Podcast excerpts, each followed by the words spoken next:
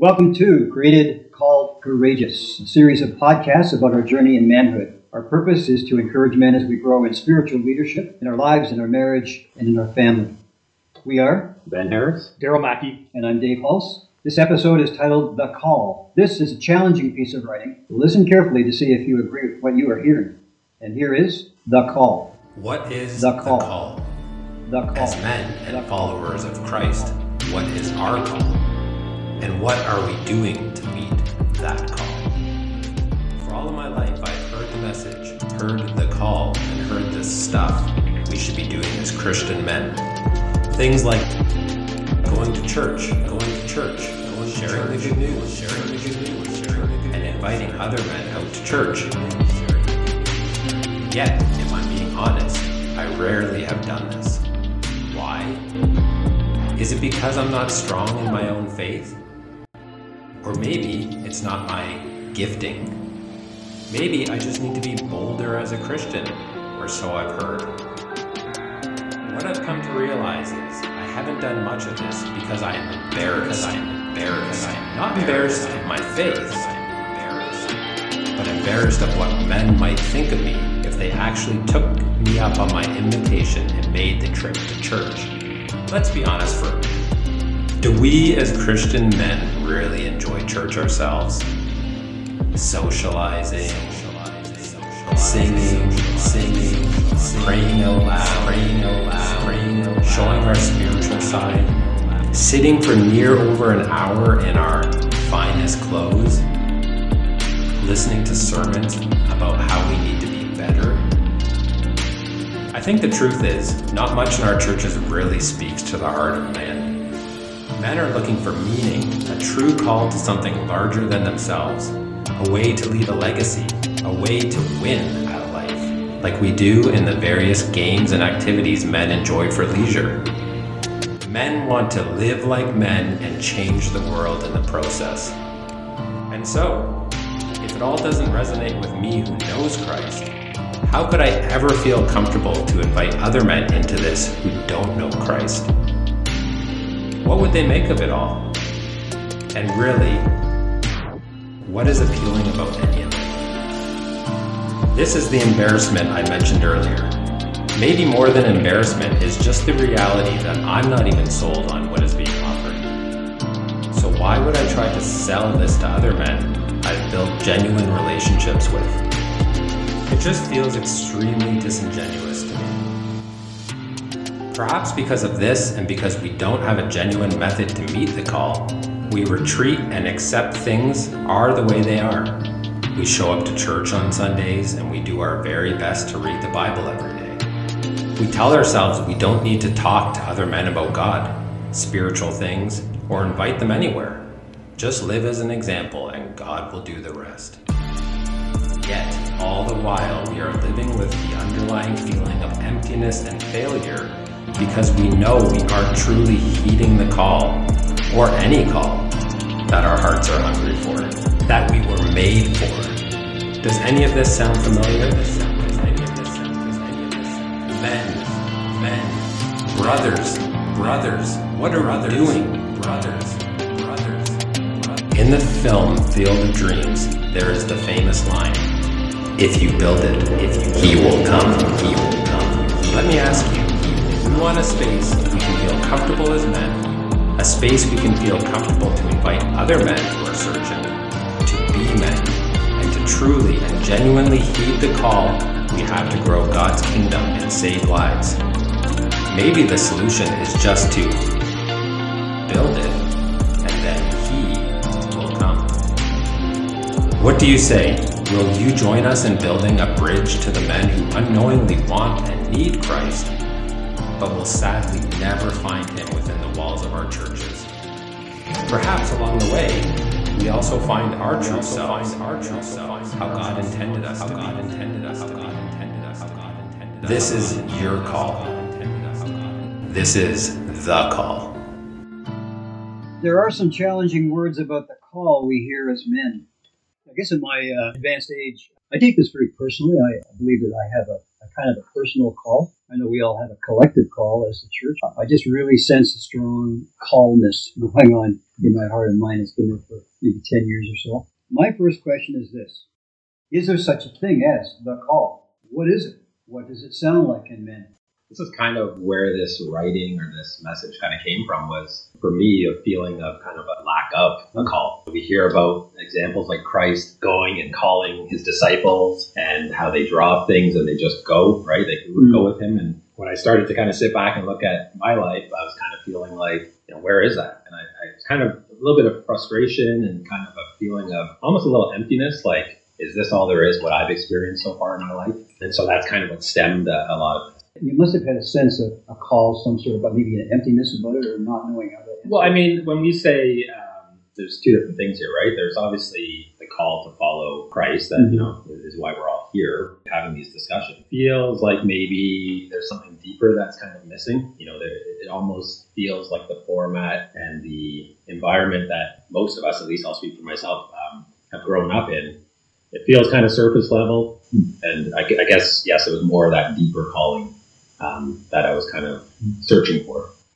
Sarah, what do you think about the question? yeah, there's obviously a call that God has to his people, right? Do we have a call out to other people, like go out into all the world and share the gospel, spread the good news, call people into the church so that they can, you know, wear a nice suit and sit quietly and sing some high pitched songs.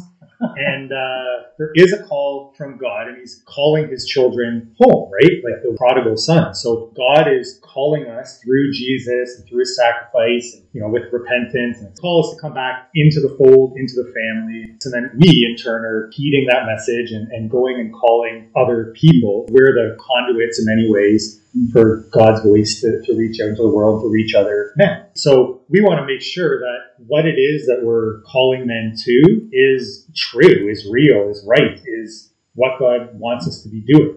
Are we calling men into the church or are we calling men to Christ?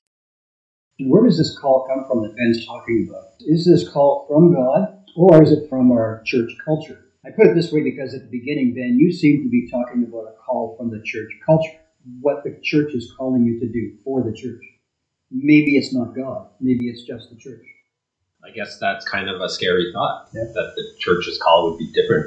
And, and again, I don't know where that comes from, but our modern church that most of us are familiar with, it seems like the call is all inward focused as to serving. Of course, you know, right? We have outreach events, but Sure. ultimately it comes back to the format, the programs, uh, etc., that are offered in the church, and how men can uh, take part in those those things. So it feels like a self-serving kind of call. I feel like we're being treated like children when we're in church.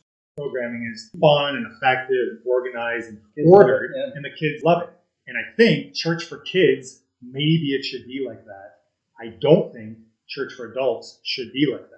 As an example, humans' relationship with God, I think, has changed, you know, since Christ. If you look at the way God related to people in the Old Testament, it was really parent child, do what I say, these are the rules. But with Christ, I think God treats us a lot more Mm. with a lot more sort of respect or and gives us more personal responsibility and says, Yeah. listen, the, the one rule is simple, just like love, live in love, and like go do, and I trust you to go do. And He doesn't tell you exactly how to do it. The programming aspect of church is important with kids. You treat kids differently, but we're doing it to adults and we're locking them in and we're making it ordered, and there's no room for that wild heart that men have. Well, it's funny when you funny you say that. Like uh, this whole everything you're talking about, it kind of makes me think of that story of the Call of the Wild. And really, it's about a, a dog. His name's Buck. He's like a house dog who's domesticated, and he gets taken out of that environment, put into the Alaskan, you know, Wilderness. wilderness to to go and lead um, a pack of dogs, and ultimately becomes the leader of the pack. Mm. But it feels almost like we're doing something the opposite, right? We're going from the rawness of the world we're in, and we're getting pulled in and becoming domesticated. That's an interesting uh, word because I was thinking that there are a number of people who I kind of want or enjoy being domesticated. In other words, what I'm saying is, I've thought about this for a while. I think the people who attend church and love it, they are kind of people who like to be led. It's comfortable, right? I mean, you know, Yeah, if you're but I'm yeah, saying no, but They like a leader and they like to be led. They don't Sure. want to make those kind Yeah. of choices. I mean, it's the difference of if we go back to that story, it's the difference of being in a nice cozy house and being fed dinner every night Mm. versus going out and hunting for your dinner and getting it right. But um, you know, ultimately, you know, where do we freedom as Mm. men. Jesus gives us the metaphor of sheep. And I think in relationship to Jesus, who is the great shepherd, we should be like sheep. There's absolutely no reason to act like a goat or a donkey to Christ. Mhm. But we're not meant to be sheep to other men or to people or to situations. And that's where if you just want to act like a sheep and just be led, then you're kind of missing some of the point of, of being a man. I know you guys have heard the term churchianity. Mhm. And that's kind of what is happening in the church. If you were to invite a friend to church, you'd be like, here, come on in, start learning churchianity. This is how you dress. This is Yeah. where you stand. This is what you don't say anymore, right? And it's like, do we want to call people to churchianity or Christianity? No, we want to call people to Christ. 1 Corinthians 7 speaks to the heart of men, how you should be when you're out and when you're coming in. Nevertheless, each person should live as a believer in whatever situation the Lord has assigned to them, just as God has called them.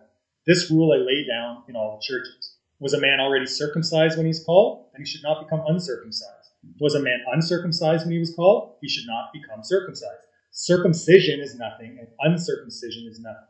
Keeping God's commands is what counts. Each person should remain in the situation they were in when God called them.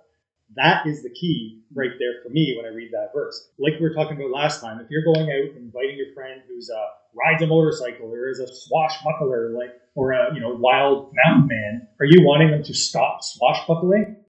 But there is a way in which our modern church does circumcise people. Cuts out kind of the wild part of who they are, and that's not right. They might even go a little farther than circumcising. I just had one other thought about this idea of church. The actual word church is from the word ecclesia, which means to call out. Interestingly, the word call is there, but it's to call out of the world. That's what the church is. That's the word church. Ecclesia, or eglise in French, ecclesia in the Greek. So the people who are sitting in churches on Sundays are people who have been called out of the world, whether they like the program or whether, whether it fits their needs or not. What I guess I'm saying is the people who are in church on Sundays are people who feel called to come together for the purpose of worship. To me, that means if I invite my friend across the street who's not part of the called out people yet, they're not going to be comfortable with how that program works for those who feel called. So maybe that's part of the situation. Um, ben, you said, or you began to ask yourself the question, why? Why don't you personally answer this kind of call about inviting your friend or neighbor to the church? Why do you not do that? You feel embarrassed about the church. Uh, and you mentioned some of the things that we do in church, and then you come up with this big conclusion, which I think is great. You say, I think the truth is, not much in our churches really speaks to the heart We've been going through these uh, different discussions about going on a journey, Mhm. gathering men together, Fight. and, and the fight. You know what I mean? Mhm. These are things that resonate with me and kind of get me, you know, wake me up. Right? They snap me out of, uh, of things.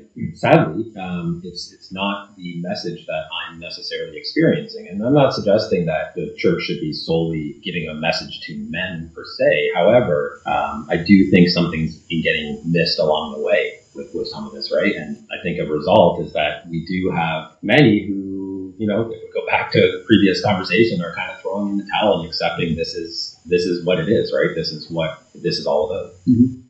it's easy to find fault in things. I'm not just about like because the, the church is doing a lot of good things too, and it's actually a very safe place in a weird culture, safe morally, safe relationally. I don't think we're meant to be safe. Mm-hmm. That's the problem. I think church sucks. I want to spit it out of my mouth. When I go to church, I'm not proud of it, but I'm nodding off mm. more than half the time. I'm listening to these songs and I'm not feeling it. I'm looking for somebody who's going to get up there and spit fire at me. Okay, that's what I want. I want the logos. I want the logos to smash me across the face and break me so that I'm, God has to put me back together. I want you to understand that this is how I see the church today. I know your works, and you are neither cold or hot. Would that you were either cold or hot. So because you're lukewarm and neither hot or cold, I'll spit you out of my mouth. For you say I'm rich, I've prospered, I need nothing, not realizing that you're wretched, pitiable, poor, blind, and naked. I counsel you to buy from me gold refined in the fire, so you can become rich, and white garments, so you can clothe yourself, and the shame of your nakedness may not be seen, and salve to anoint your eyes so that you can see. Those whom I love, I rebuke and discipline, so be zealous and repent.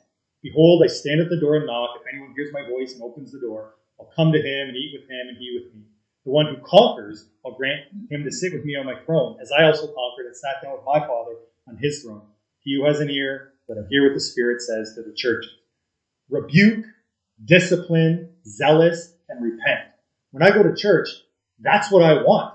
A church that's zealous. Okay, I don't want a church that's asleep. I don't want a church that's going to do what the government tells them to do. And I want a church that's going to preach repentance and serious repentance.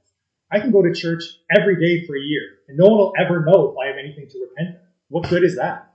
Men are wild at heart, Mhm. and we don't want to be tamed. We are meant to be wild. I think the best place for a man to be is to have one foot in order and one foot in chaos. Okay? And when I say the church is completely ordered, they, they're ordering adult church like they do kids church. You need to have locks on the doors for kids. You need to have times that they can go. You need to have everything structured. We're not kids. I don't think churches today allow for any wild. I don't think churches today allow for any chaos. I don't think churches today allow for any danger. Even in mission, I don't know if you can actually do a mission trip out into the world facing the opposition without facing any danger. Anybody in the Bible that went out and called, they all died. I'm not saying I want like our teenagers to go on a trip and die, but there's no risk, there's no reward. That's a very basic principle in life. There's a problem when things become completely and totally ordered. And the problem is death. There's potential death when you go into chaos because chaos is change, chaos is wild, wild waters, wild jungles, they can kill you. But when you've got things that are perfectly ordered, they become like the Pharisees were. When you're perfectly ordered, nothing from outside can get in. And when you're pharisaical, you become so ordered that you can't even see Jesus walking into your midst.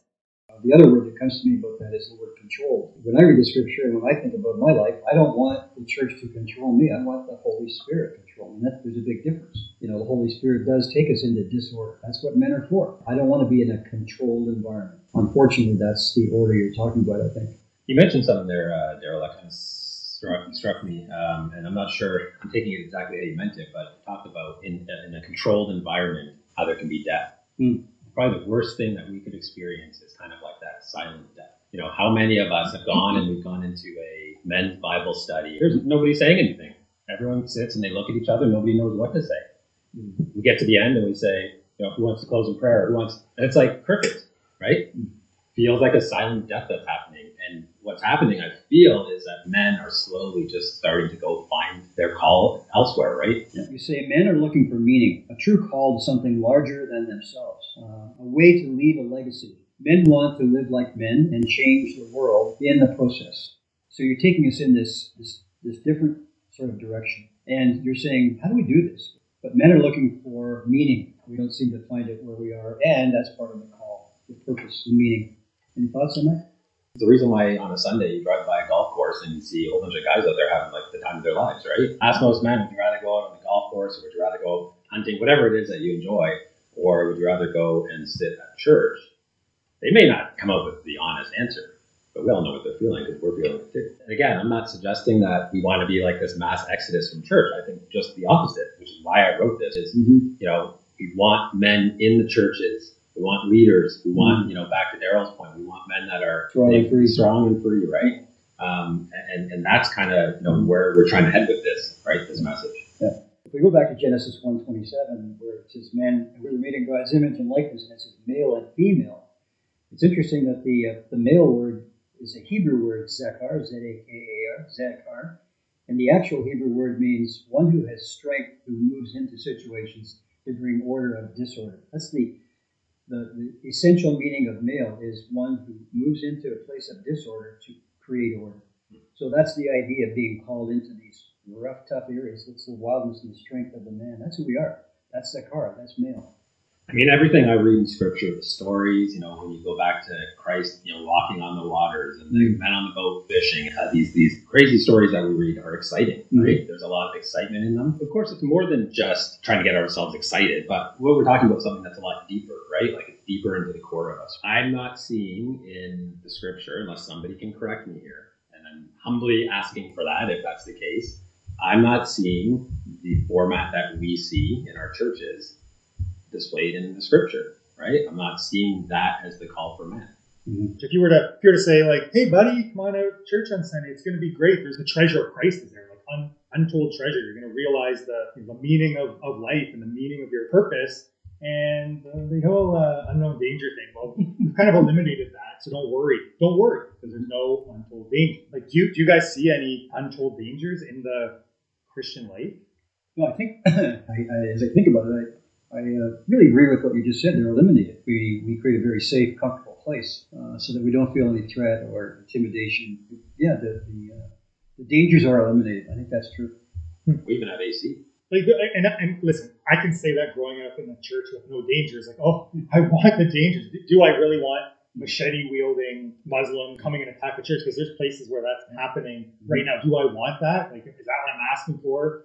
I am not sure, but we, we have we have none. When I look back in history at a very cursory view of the church for 2,000 years, I can identify, you know, potentially two times when I think that the church was great right after Jesus, Mhm. when the persecution of the Jews or the Romans or whatever were very intense. And I look back at Acts and I'm like, wow, that is amazing. They're huddled in the room Mhm. praying like their life depended on it because it did. And the other time is in the introduction of the new world, where people were fleeing the church like their life depended on it because it did.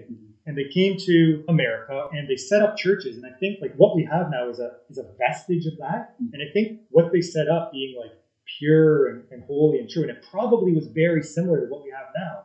But I think the thing that's missing is the connection to you know, that, that danger, what they were fleeing, the, the heart that's missing. Now we're doing what they did, but there's no real zealousness Yeah. to it, right?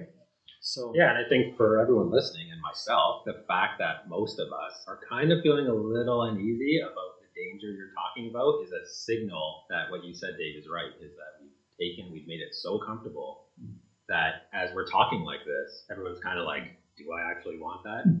Well, I think we just let's pull us together at the end here because I think that uh, Ben, you give us a, a good direction at the end, and I don't think that we're telling people that we, we think they should stop going to church, but maybe there's a change needed in our first of all in our attitude. So I think there's a call here for us to build something led by the Spirit of God that looks like the kingdom of God.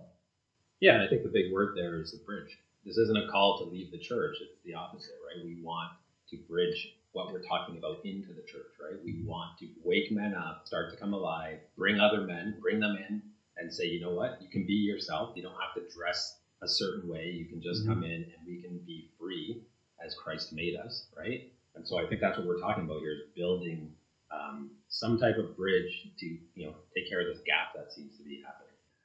I, I think that what the two of you are doing with the gatherings that we've been having, where men are getting together once a month in a natural environment, kind of on a rustic farm area, and know, sharing some word having some conversation, and, and I think it's good, and I think the men feel it, and it's it's definitely different than you know different than the things we're getting in, in the quote unquote church. I look at what we're doing like that's it, that's what we need, that is church.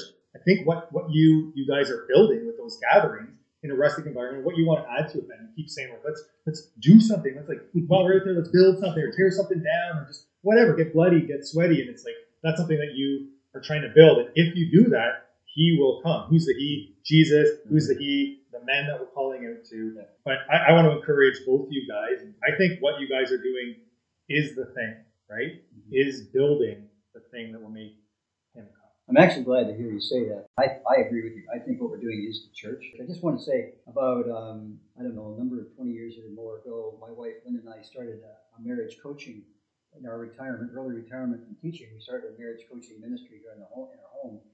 And I noticed in the first few years that um, a lot of marriages that were uh, struggling badly, um, the design for marriage was upside down. Men had kind of, kind of checked out. The husband had sort of checked out. The women were kind of in control. It was working the opposite and not working at all.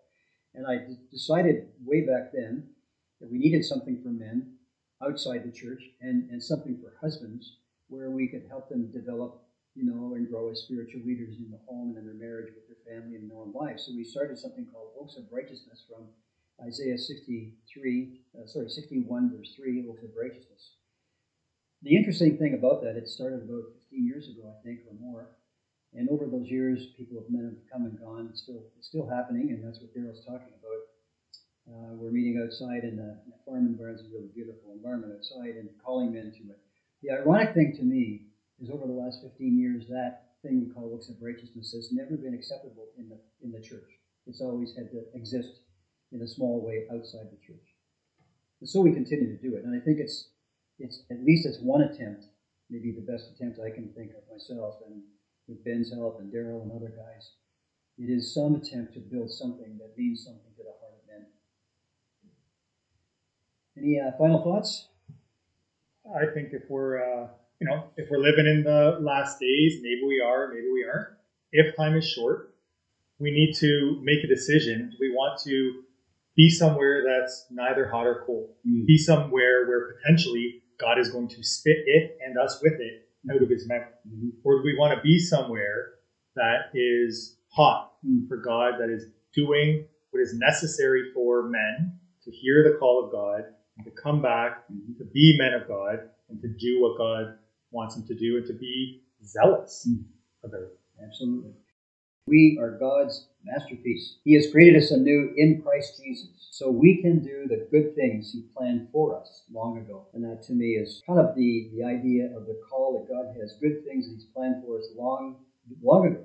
And we are His masterpiece. We are His, uh, his men who are strong in the Lord. And, and so uh, this is Dave Hulse uh, saying thank you to Daryl and Ben. And um, I'm saying thanks for you uh, listening, men, and we hope you're feeling encouraged, maybe challenged. We invite you to listen to all the created, called, courageous episodes in the podcast series. Remember this in Jesus, you are loved, strong, and free. Goodbye for now.